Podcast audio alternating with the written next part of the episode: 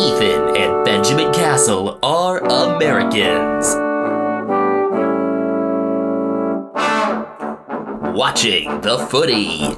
Liam Ryan saying, kick it my way, I want to jump over the pack, and here he comes! Oh, Ryan!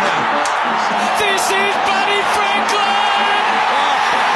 This is the greatest showman! Handball off to Myers. Myers looking for the lead of Stengle. Gee, they're good. Gee, they're sharp. Oh, who else? McDonald! From inside the centre square, boys kick the goal. Boys kick the goal. From inside the centre.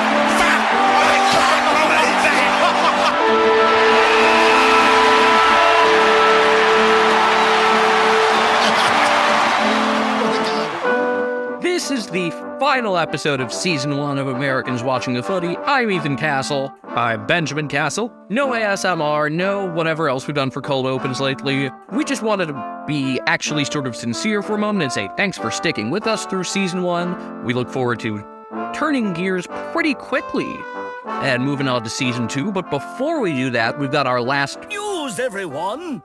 of the year. Yeah, so didn't expect all that many items this week with clubs going on their Christmas breaks. And yes, they do call them Christmas breaks. For some reason, people in America sometimes get offended when you call it Christmas break, but I mean, that's what it is. Everyone else orients their break around it.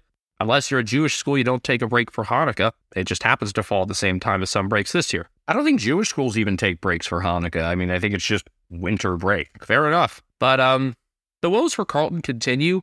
For some reason, they thought Sam Walsh wouldn't need surgery, and now it's four months later, and he does. It's on the same disc that kept him out for round 23 against Collingwood. The hope for a long time was that he wouldn't need an operation. Now that he's had one, he's out for the start of next season. So add him to a growing list that also includes St. Kilda's Max King.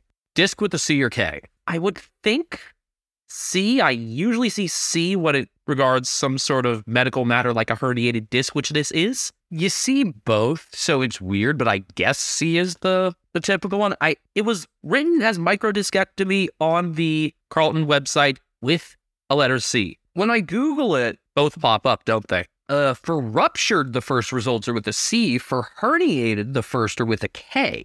No idea, just weird spelling stuff, and I'm not sure how much of it is US versus Commonwealth? I don't think it is because one of the top results for the K was Mayo Clinic. No idea whatsoever. But um yeah, I don't get why they waited around this long to figure things out. You had all kinds of time.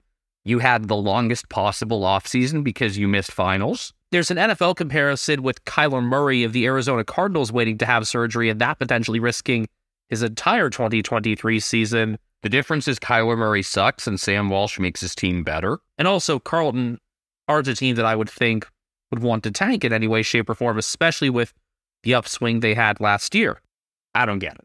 Will definitely mean a more important role for Adam Cerra in some of the upfield movement early on. I liked what Cerra was able to do in round 23, getting that sort of involvement.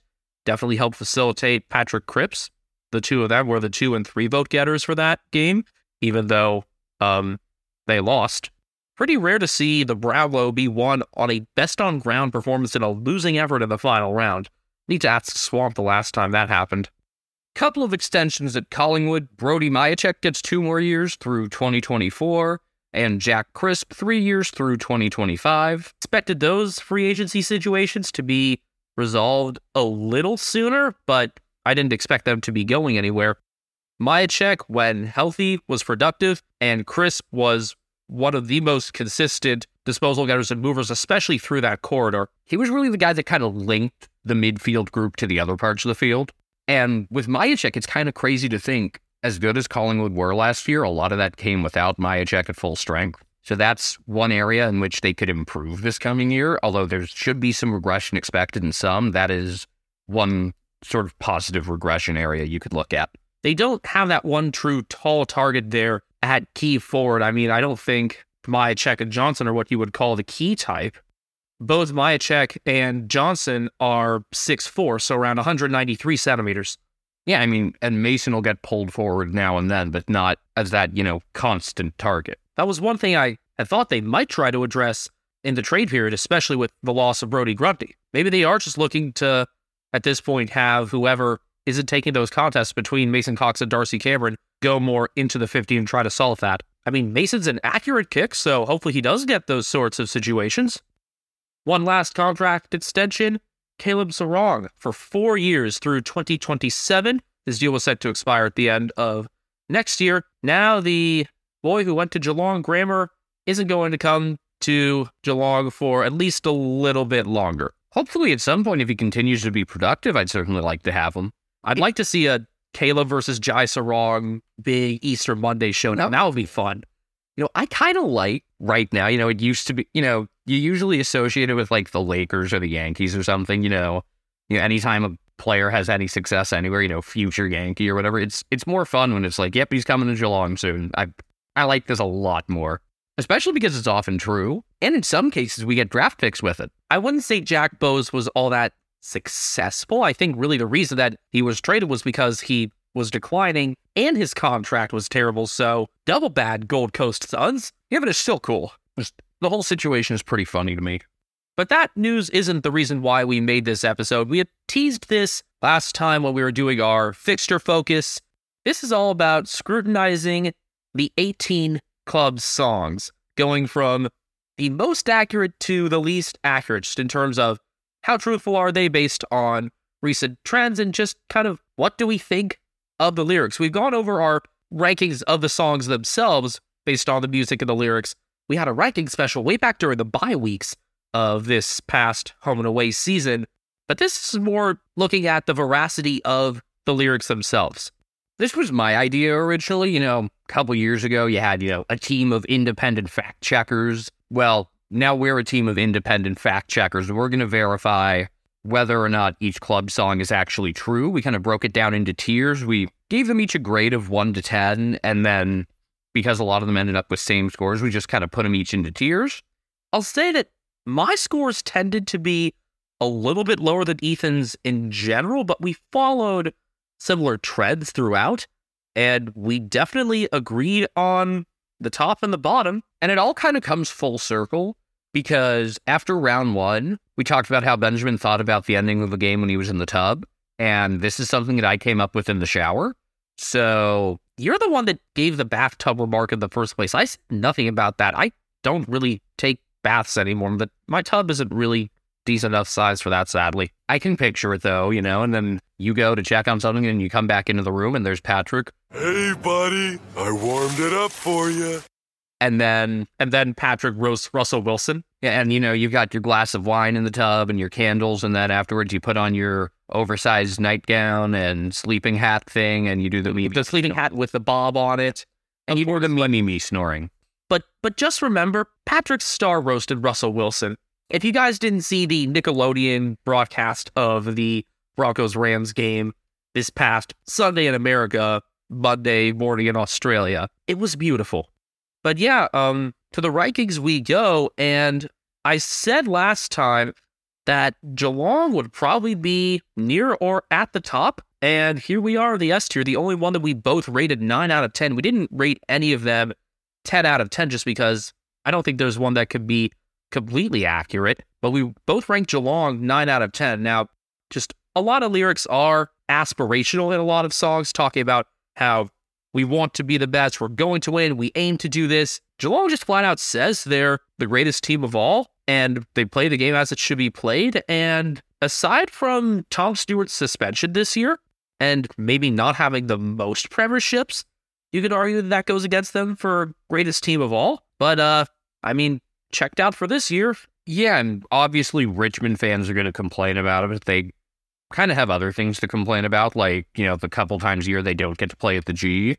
And also just having five defenders back and none of them getting on the ball or to Joe Daniher. The other thing that I can't confirm is what time of day the banners fly at Kardinia Park. You know, I would imagine, you know, it's possible that someone goes out there, you know, at sunrise and puts them up and at sunset and takes them down. I mean, it, it I this isn't a military cemetery though. I would think it's more likely they just go, they just either stay up or, you know, when facilities open for the day, they go up or something. But They suddenly fly to Kardinia Park.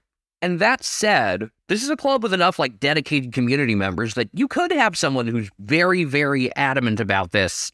And you know, they check the forecast each day. It's like, all right, sunrise is at 551. The flags are going up at 551. It, it, it could happen. It's unlikely, but we can't prove or disprove it for sure. It's kind of, I'm kind of being agnostic about this. I feel like we need to fact check this ourselves when we make our footy pilgrimage, whatever that is, just kind of stake out at Kardinia Park at sunrise and see if the banners are up 2025. you think?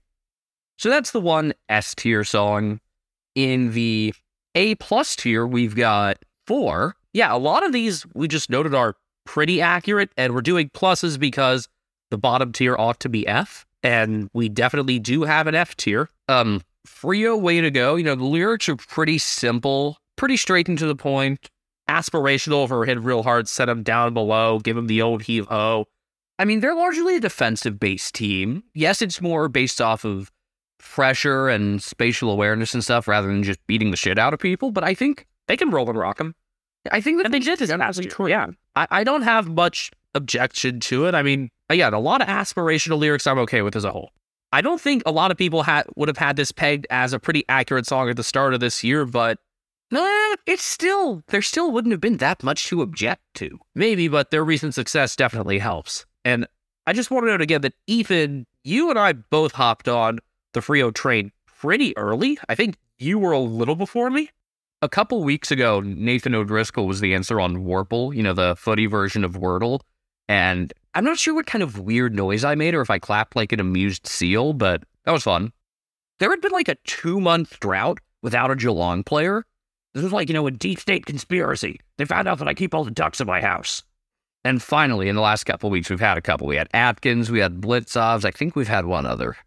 I know it was Brian Myers, and you got it in one. Well, if maybe you got a silhouette, I got it in, in one. Who do you usually start with on Warp? I usually just start with Max Gawn. I switch it around a couple times. I I don't know. Lately, I've started what I've done. I've started with Shai Bolton, who also had a contract extension, by the way, five years for him. Yeah, five year extension for a 24 year old by most sports standards would be like, oh, yeah, that makes sense. But It's that's long by AFL standards. We're seeing longer and longer contracts these days, and I'm not sure how much of that could relate to teams maybe thinking there's expansion soon, and in the case of expansion, they want to protect their players who are on longer deals. That could definitely be part of it, and hopefully we get a 19th and a 20th team soon. Make Canberra the 20th, please. all right, sticking in the A plus tier, we've got Melbourne. It's a grand old flag. Um, the only condition really is it has to be sung from the point of view of the supporters. or the players. But I mean, the 2021 flag does seem pretty grand after a 57 year drought. And for it being an old flag, I mean, they're the founding club of the game. So there's that. Yeah, this is definitely a song that's true for these supporters and players and largely false otherwise. But I've never really had any qualms with Melbourne. of you? Nah, haven't had a reason to yet. I've never really listened to that song and said, oh, that's bullshit. So that's a good sign. There were some times early on this past year where I had some issue with We're from Tigerland, but we have Richmond right along with Freo and Melbourne and one other in this A plus tier. Ethan rated all of these at nine. I rated all of these at eight, weirdly enough. There was no swapping around there, but a lot of prideful lyrics about winning and holding up until the final siren. And based on recent premiership teams, I gave them a pretty good rating. Maybe not as much this year. Risking head and shin, a little much, maybe. I can see some players that are definitely willing to do that. And um, Dustin Martin also risked his kidney. You know, the we'll never weaken till the final siren's gone. Last season, with the amount of big leads they pissed away, I object to that. But, you know, when you look over a window of a few years, you know, there were a lot of times where throughout their big run, you know, the three flags in four years, they would get better as the game went on. I mean, yeah, I mean, if you're just looking at this year, I would take issue with the Freo oh one where Michael Frederick was able to spoil after 30 seconds it lasted. If you want to really nitpick about it, but I'm all right with where it is. Freo, oh Sydney, Brisbane. There were others. That Geelong game I didn't really qualify as. No, that was just one of the best games of the year. Maybe number two or number three behind a few of the finals. Um, I also kind of boosted them back up a bit because in any weather you will see us with a grin.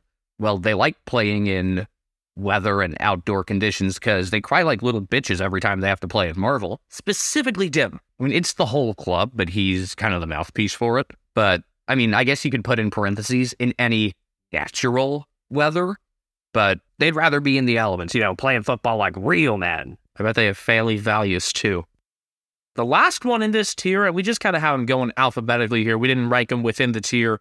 There's really not much objectionable in the Western Bulldogs song aside for the fact that you can beat them. Yeah, I mean, they generally come out snarling. You know, they come out acting like they want the smoke, whether or not they actually do. Like, if we look at the most recent time we saw them play, the final in Perth, they came out snarling and then stopped. Really, their last two finals in Perth, they were like that. Well, actually, no, they didn't quite come out snarling in the 2021 grand final, but they came out of halftime snarling, and then Caleb Daniel tackled Max Gawn. And for some reason, that was an off switch. Or was it more of an on switch for Melbourne? It may have been both. That is one of the strangest kind of inflection points that I've seen in any sporting event in the past few years. Yeah, if you're just listening to us for the first time and want to know, like, why are they so fascinated with that one particular play? It stood out to me as a moment that should have signaled this game's over. The Bulldogs have wrapped this up. There's no coming back from this. Instead, Melbourne kicked 12 unanswered goals. That should not happen after somebody who's giving 40 centimeters in a one on one makes a tackle. And we talked about Luke Beveridge's extension last time. He's someone who definitely wants the smoke and is willing to deal the smoke to journalists. But again, just that extension makes no sense to me. And I made a comparison on Twitter between Beveridge and Baltimore Ravens head coach John Harbaugh in that they've been given way too long of a tenure based on one championship. And their percentages and stuff end up being pretty similar. There were a couple songs that I didn't expect in this A tier, which we averaged out to be eight out of 10. Again, we seem to just highly rate the songs that have a lot of the aspirational lyrics because, I mean, it ought to be true, for example, that you're fighting, fighting, fighting till you hold up the cup and running, running, running all the way. Hey, Gold Coast Suns. Here, Gold Coast is one of the three in this tier. My only complaint is it really needs to be sung from the point of the players to be correct. But, like, for example, run, run, run all the way. You know, Touk Miller covers a lot of ground. Noah Anderson as well. I really, really started to take note of how exactly Anderson fit into things this year and how he managed to take some heat off Miller. And hopefully that'll continue because I really like both of them. I think those two being able to both get their moments will be what leads to the biggest success, along with Matt Rowell doing more of his work on the wings. I mean, the Suns have said die a number of times, so the team that never say die, you can dock points there, but I mean, I, I disagree on that. I mean, I don't think they've early on in their history, this pa- these past couple years though, they fought and stuck around in games a whole lot more. They had just a couple heartbreaking losses this year, a couple narrow ones before getting over the hump with uh, Anderson after the siren kick against Richmond. You got another couple games that go their way like that, and yeah, they could very well be in the eight.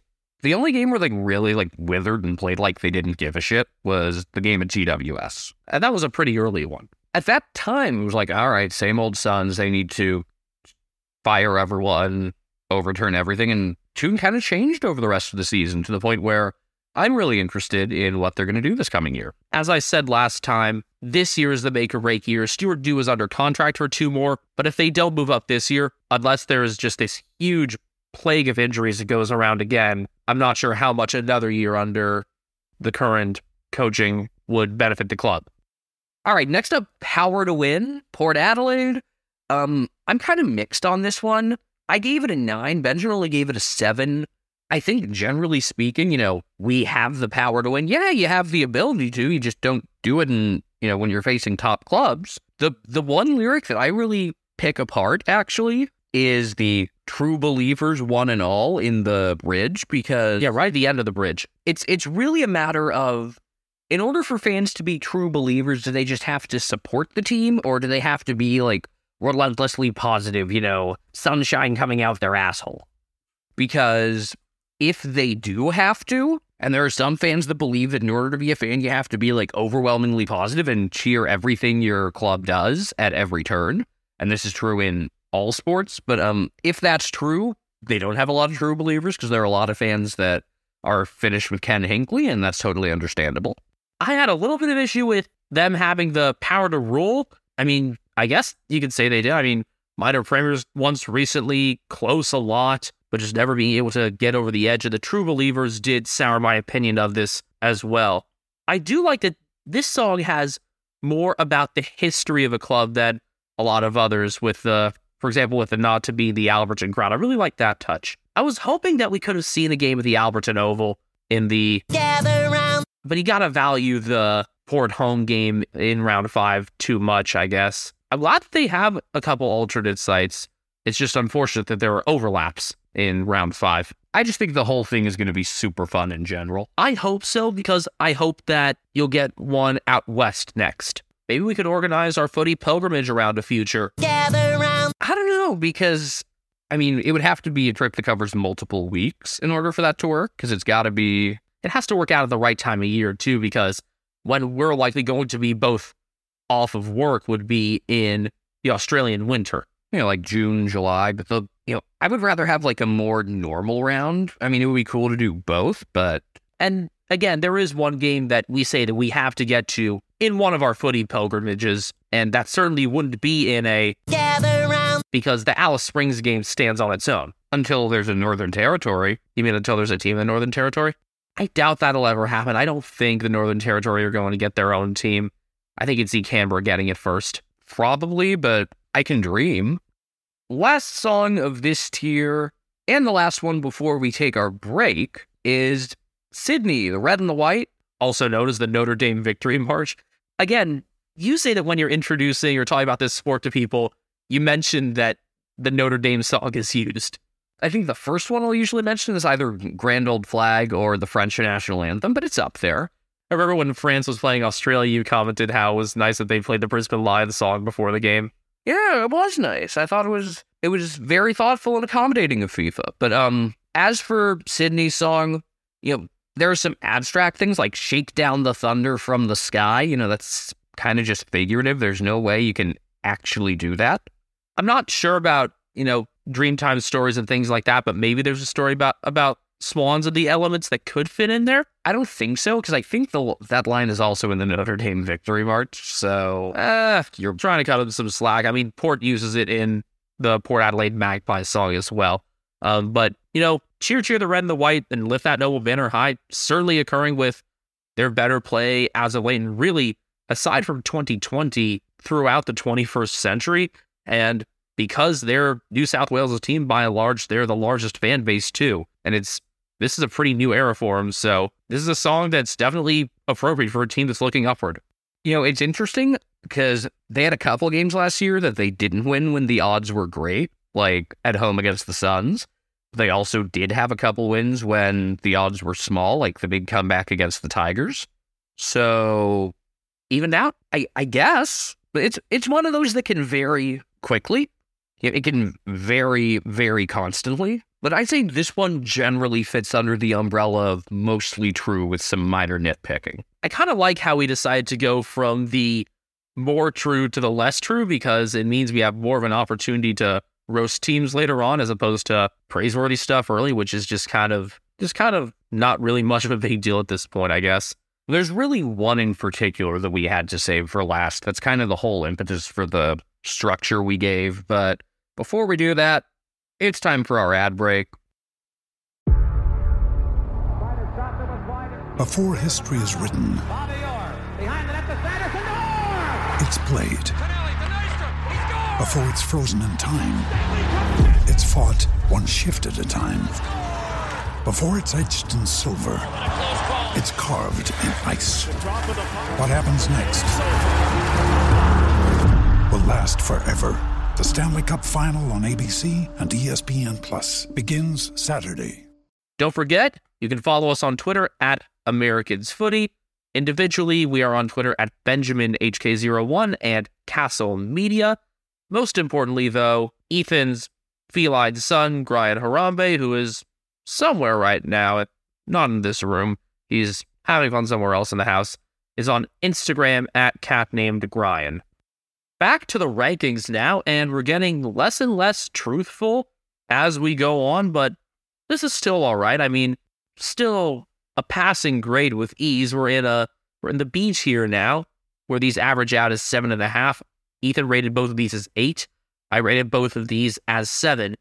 And the first of them is one that we could definitely see becoming truer next year because you really think that next year is the Brisbane Lions year. If they're going to win one in this cycle, it's going to be this coming year. I think they did enough to start getting over the hump. I would consider next year a disappointment if they don't at least make a grand final. Well, they've gotten over the MCG jinx, and their recent winning ways go hand in hand with a lot of the lyrics of the song. I will dispute sometimes they don't fight for victory. Sometimes Dane Zorko just fights. Or just says something completely out of line to Harrison Petty. I'm still surprised they didn't stand him down. Um, other than that, you know, there are times when they don't fight for victory and they just kind of take it. They had a few of those in the last couple years where they just got blown the fuck out. One thing I like about the Lions song, by the way, and I didn't mention this in the ranking special, is that with their lyrics, they pay tribute to both the Fitzroy and Brisbane Bears songs. The second version of the Brisbane Bears song, which is the very untrue Brisbane Bears will live forever. We will always stick together. Yeah, that that would get like the lowest possible rating if they were still around. Yeah. Um, but one of the lyrics in that was all for one and one for all will answer to the call. And that's adapted into the La Marseillaise tune. And obviously, you already have enough of a Fitzroy tribute with the melody of the song as well as We Will Always Fight for Victory. So I really like how they go really all out at incorporating the club history, both branches of it, in their song. And they're now doing that with their jumpers as well, with their Clash jumper really being a Brisbane Bears tribute, gold with a maroon lion on it and maroon trim. The one thing that could throw off things for the Lions is if Chris Fagan was found to do some pretty heinous stuff during his time at Hawthorn, and that could derail their coaching situation. We don't exactly know when that report is supposed to be finished, but when it is released, the consequences will be interesting, if there are any.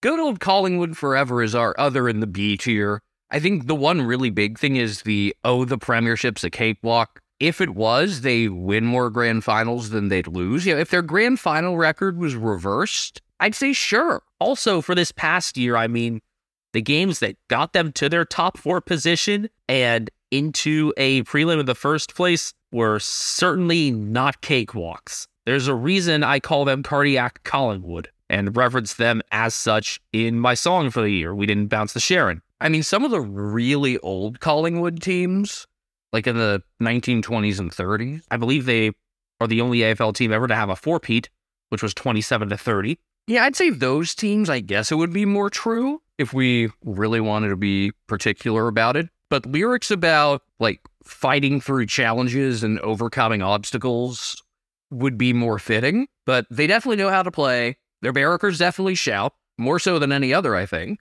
Do they shout more or do they just boo more? Both. Yeah, I'd say both yeah, other than the premiership being a cakewalk, I see no problem with this. And I just have not grown to dislike Collingwood. Probably mostly because Mason's on the team, also just because I like a lot of their personalities. I was one to get attached to the good side of Jack Ginnivan early because I don't know, just kind of some sort of American showmanship about him in a way that I appreciated. Because like you see American athletes kind of making gestures to the crowd all the time, and I like players that that embrace that side of things. Uh, I think it's more that we don't we aren't like regularly surrounded by obnoxious Collingwood fans that makes it easier to like them. I'm sure like living in Australia, it's a completely different experience, particularly in those areas around Melbourne. Kind of everywhere, but especially Melbourne. I mean, I believe that survey that said the Swans were the biggest fan base had Collingwood as second, so probably. Down a tier now into the C tier. This one has two songs again. Ethan rated both of these at eight, and I rated both at six. And both of these are clubs where there are definitely some problems upstairs at the very least. Yeah, um, we're a happy team at Hawthorn or the Mighty Fighting Hawks, depending on how you refer to it. Um, I think the We Love Our Club could be questioned with the whole thing that went on with Alastair Clarkson and Chris Fagan, and also with the just the roughness of the recent president board election. Yeah, so are are also truly happy? Well, not just are they happy, they're certainly not one for all and all for one. Yeah, there's definitely some splintering and fracturing there. You could also argue about the playing to win with that they're kind of setting their goals more. We want to win flags long term instead of barely squeak into final short term. I think that's fine. I think that's still playing to win. But if you're looking through like a very narrow lens, only looking at like, you know, This coming year, for example, yeah, then then you could kind of pause on that. But I think that one I have no issue with how they're going about it. if they I stick with it, if they stick with it, if they keep to playing this longer game and see this rebuild through, then yes, playing to win would be fine. If that doesn't happen and we decide to revisit this sort of song scrutiny in a couple years, we'll have much lower opinions of Hawthorn's song. Stick with the rebuild is the right decision. We've seen too many teams across American sports not rebuild until it's too late. Hi, San Jose Sharks. Or teams that are just, you know, trying to end the rebuild too early, more than start it too late. Then I think that's more accurate for this one, is that they're trying to end, you know, I guess, yeah. which would be more akin to like, I don't know, the Detroit Tigers. And the Tigers, for reference, have not made the playoffs since 2014. All right. Our other song in this tier, When the Saints Go Marching In. This one is kind of along the lines of Rio and that there's not much to object to, but it's pretty short and It's the shortest by pure lyrics. and it only really works if it's being sung from the point of the supporters. You know, it can't really be from the point of the players. Also, you know, a supporter who's on board with what they're doing because if you want to be with Secura right now as they're marching in, I kind of think you're masochistic. I think they're much further off from success than where the club thinks they are with bringing in Ross Lyon. I mean, that said, I still couldn't come to a decision if Ratten's a good coach or not. It just, the timing was weird. Again, right before the trade period, you have the sacking. You'd want to have the new coaching staff in place by then so that you have an identity and you can build around that for the trade period. Instead, they did fuck all. I think we're going to learn pretty quickly next year just how good a coach Ratten was because we're going to have something to compare it to. The D tier. Two songs again. A lot of these tiers are two each, interestingly. And well, there's two parts of this D tier, but at this point, I guess this gets a failing grade if you're going by American grading standards. But first up, Pride of South Australia.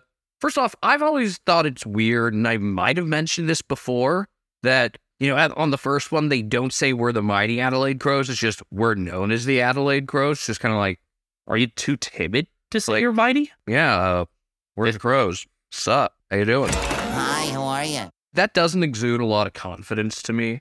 I mean, you can't deny that they're known as the Crows. I have an issue with calling themselves the pride of their state. I mean, they were the first of the AFL teams in the state, and they've got two flags to Port's one of the most recent grand final appearance for the state. But in the past five years, they haven't gone anywhere close to what Port's done. I mean, we were so shocked that they had that showdown victory for a reason, even though those are always close games. I'd like to examine over the next few years and see, as each club kind of goes through different levels of success, which one is more popular because I don't think it's as obvious a gap as you have in the West or Queensland or New South Wales. So, are they really the pride of South Australia? The other one, Big Big Sound, The forbidden music. well, first off, I don't think we hear much because their attendance numbers suck. in New South Wales. In Canberra, their attendance numbers are great. And again, more and more evidence that Canberra needs their own team to support. They deserve it. And hopefully, by having the Giants at the showground for all their home games, they could be able to build up a more consistent base of attendance as well. I don't think it will, but um, It will require more on field success for that. And I mean, they had that much faster than their older expansion brethren in the Suns, and I'm not going to dispute that. Well, let's see. Okay, if they were to move to Canberra, hypothetically, you know, you can change lyrics to be, you know, like the the grand old Canberra Giants, The mighty Canberra Giants. You do something in there, but it would be from the south of the town because Manuka Oval is on the kind of south end of Canberra. yeah, really, I can identify the last point at which their sound was really big, and it was the opening goal from Jeremy Cameron in the 2019 grand final. Uh, you could also throw in maybe their performances against the Swans in the 2021 Sydney Derby at the SCG as well as that elimination final. But, you know, with the elimination final, it's tough because that was probably in Tasmania, I think. It was in Launceston, you're correct. But even then, how big was the sound? Especially when New South Wales was locked down. On to the D minus tier. I guess if we're going by Harry Potter grades, this is dreadful, and the last tiers after that will be troll? Or are any of these low enough to be troll? I think one of them is. Yeah, I think one of them is way, way lower than the others, even if numbers wise it isn't that much worse. I think there's still just like you'll you'll see. There's like a big oof at one point. I had this one rated a good deal lower than Ethan, and that's see the Bombers fly up. Um, some players they just drafted were born after their last finals win, and considering how their upper management fucked with the team and coaching this past year, and just the fact that they've gone through two presidents this offseason, no, I don't think flying up fits for them at all. Why'd you give this a seven? Because I think it's like, you know, it's their aspirations rather than anything they're actually doing. The other teams they don't fear, they all try their best, but they can't get near. No, they certainly got near and surpassed Essendon this past year. And a lot of recent history. Hope that 2021 isn't an anomaly for them, but right now it looks like one. I don't think they fear other teams, considering how they've played against the Swans. It's you know they don't seem to play especially better or worse against an opponent based off of their standing in the ladder. All right, but they all try their best, but they can't get near, at least. Well, what if they all trying their best refers to the Bombers and how they can't get near a flag? Ah, okay. You know, it's probably, well, it's almost certainly not the intent. But if you look at it through the right lens, then it's totally factual. And otherwise, it's, you know, it's one of those like, this is what we want to do, not what we've actually accomplished. Where do you think Essendon sees themselves ahead of this season, kind of having to restart things in now the Brad Scott era? I have no idea. I don't think finals can be an expectation right away or should be, but then again, their leadership's kind of fucked. The other one in the D tier we both rated at a six, and the West Coast Eagles certainly weren't flying high this past year, so hopefully it truly is more than winning that matters to them. I mean, they've certainly got a pretty loyal fan base, one of the largest, largest membership, pretty reliably alongside Richmond. But within the past four years, really in their decline since the 2018 Premiership, and this past year especially, a lot of their songs became false. They did not show us why they're the big birds and kings of the big game. I think it depends on what you consider the big game. Because if the big game is just the grand final, considering that they won the best grand final, you could say, yeah, they are. Now, if you consider the big game to be any final, you know, their most recent experience, one point lost to Collingwood at home. You look at the Western Derby and how Freo's kind of flipped the script there. So Freo's won the past three. So then it gets tough. I don't know. I was just really soured by this past year, and realizing how they've held on to their premiership core for too long. And I think they're starting to right the ship there by going for more local talent in the draft, but it's going to take some time. And I'm far from convinced that Adam Simpson is the right coach for that rebuild. I think his style has gotten stale, just far too predictable at this point in most of what he's done, kind of swinging things around to start the movement. Hopefully, he gives guys like Brady Hough some more free reign because I really liked what I saw out of him and how they were able to work more of that corridor, whereas they had seemed averse to doing that for much of the season. Um, I- I'm still bothered that it's born is pride instead of born in pride. Or that pride is born from isolation. Yeah, it's, it's an awkward first lyric. Also, yeah, Birds of Tokyo are all right. It just it just isn't the right musical vibe for a team song. And I'll keep saying that. There's a reason it was at or near the bottom of our club song rankings. I think it was tied for the bottom. We're on to the F tier. Now, this first one in the F tier ranked 17th out of 18 on veracity. I think some of it may depend on whether you count the spoken section or whether you just do the singing section, because the spoken section isn't on any of the official recordings. I hope we start hearing the hearts to hearts and hands to hands, etc., a lot more for North because I like a lot of what they have. And they're just not really an objectionable team to me, even with Alastair Clarkson at the helm. I will say there are a few things about this song that are accurate that kind of help save the grade. I think North Melbourne is generally on the ball. Like they had some individuals rack up really good possession numbers. Maybe that was because nobody else could do it, so it was a few guys hogging it. We'll see if maybe Jed Anderson's departure hurts in that regard. But, you know, when the players sing North Melbourne will be premiers, that's, you know, like the version the players sing, that's extremely far fetched. At least they qualify with just you wait and see because seems like we'll have to wait for a long time to see that. I mean, I'll give them credit for saying that they come out to play just for recreation's sake to pass the time away, and it certainly did look like that at times this year. At the same time, because of that, they don't look like the team that wins to play for you and me. Two wooden spoons in a row, a percentage of 55.8 this past year, are enough to believe they could decline just about 15% from the year prior, but they did. You had joked at one point that it could be like North Melbourne will be premiers in 2033. But the thing is, I think like 2028 would be more reasonable, and that just doesn't really fit The rhyming scheme, Yeah. it kind of has to be a three year, unfortunately. Yeah. But maybe after they, know, if they win a game early on, they'll sing, you know, North Melbourne will be premiers in 2023. It would be, it would be neat if they sang that. I don't think they're going to do it, No, because I think it would get debunked pretty damn quickly. but I kind of like the idea. But we've built it all up to this point. If you've been tracking who we've been talking about, there's one team remaining, and they were the impetus for Ethan creating this in the first place. I mean, this last club song is bookended by some lyrics that you can't really deny the truth of. I mean, they certainly do wear navy blue, and they're old. Here's the thing, though. We're the team that never lets you down. That's really the big one that couldn't be more false. You know, and not just with the dick punch their fans got at the end of this past season. Four straight losses, starting with one that surprised me, even though the Crows played better at home, but still 29 points. The rest you expected, but yeah, just double dick punch with two last two minutes losses. I mean, you let Jacob Melksham score four goals and then let him assist on Kozzie's winner.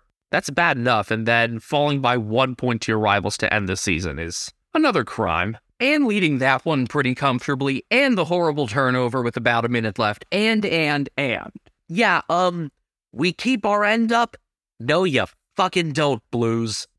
We're the only team all Carlton knows. I think that's not true anymore. You know, maybe before the digital era, but at this point, I think there's less correlation between, you know, what neighborhood of Melbourne you're in and what club you support.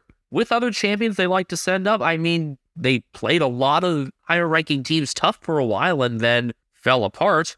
I mean, about half this song was proven to be untrue this year in like a couple of moments, not, you know, over the course of a huge body of work, over the last four rounds. And when we're looking about the veracity of songs, we can a lot of time look at, you know, a longer window as we did with Richmond. But in the three years we've watched the AFL, 11th, 13th, and then they fired their coach, and ninth after a precipitous drop from fourth as of round 13 and seventh as of round 20 and even 21. Look, I'm going to take a break from just outwardly shitting on them for a Could you could you say could you say that more clearly? You, you covered your your mouth. Look, I'm going to take a look. I'm going to take a break from just outwardly shitting on them for a moment and try to give you know, a more honest opinion. I think this next year they're a really tough team to peg because, on one hand, the will have had a year to kind of get caught up and adjust to how they play.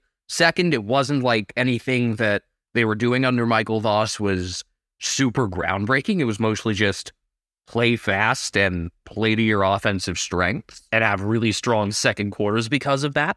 But also, they've got talent. I mean, that really wasn't anything you could deny before this year. I mean, the individual talent was present, Voss was able to put a lot of that together. Because, I mean, you look at the Carlton roster, you look at the list going into the season, and you think, yeah, we've got some good ones here. You know, I'm glad that they were able to make do with the pieces they had in the back. I'm glad that Jacob Weitering had other good players around him to make things a lot, even though there were some injuries there, including his own, to help lighten his load a bit, etc.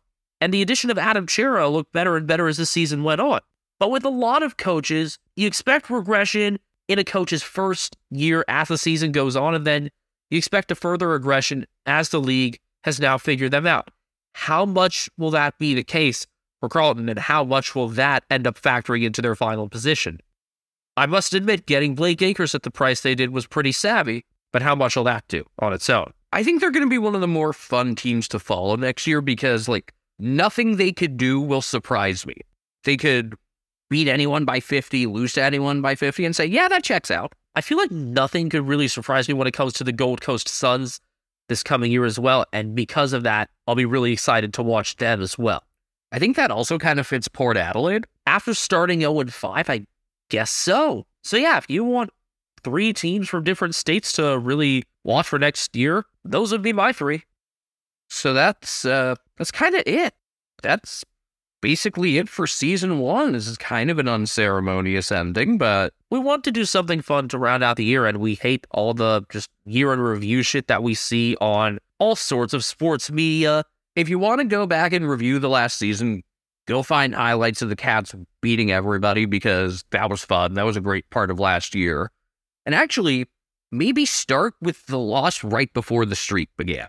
Start with how bad they looked in the second half against St. Kilda and then look at the progression from week to week. That's what you need to watch. And also, if you want to really look at how we think of each of the 18 teams, I mean, obviously, we spent a lot of the time on the Cats because, I mean, Ethan's a member, but also, you know, go back and listen to our So You Didn't Crack the Eight episodes for the non finalists. And then at the start of each round of the finals for their preview episodes that we did, we went over postmortems for the other teams that had gotten eliminated right before as well. So there's more of an individual breakdown for the teams there. I really hope that next year's recordings end where this year's did with the Cats on top. I don't know if we're going to be quite there. I still feel decent about the odds of the Cats being strong. It's just a matter of how strong.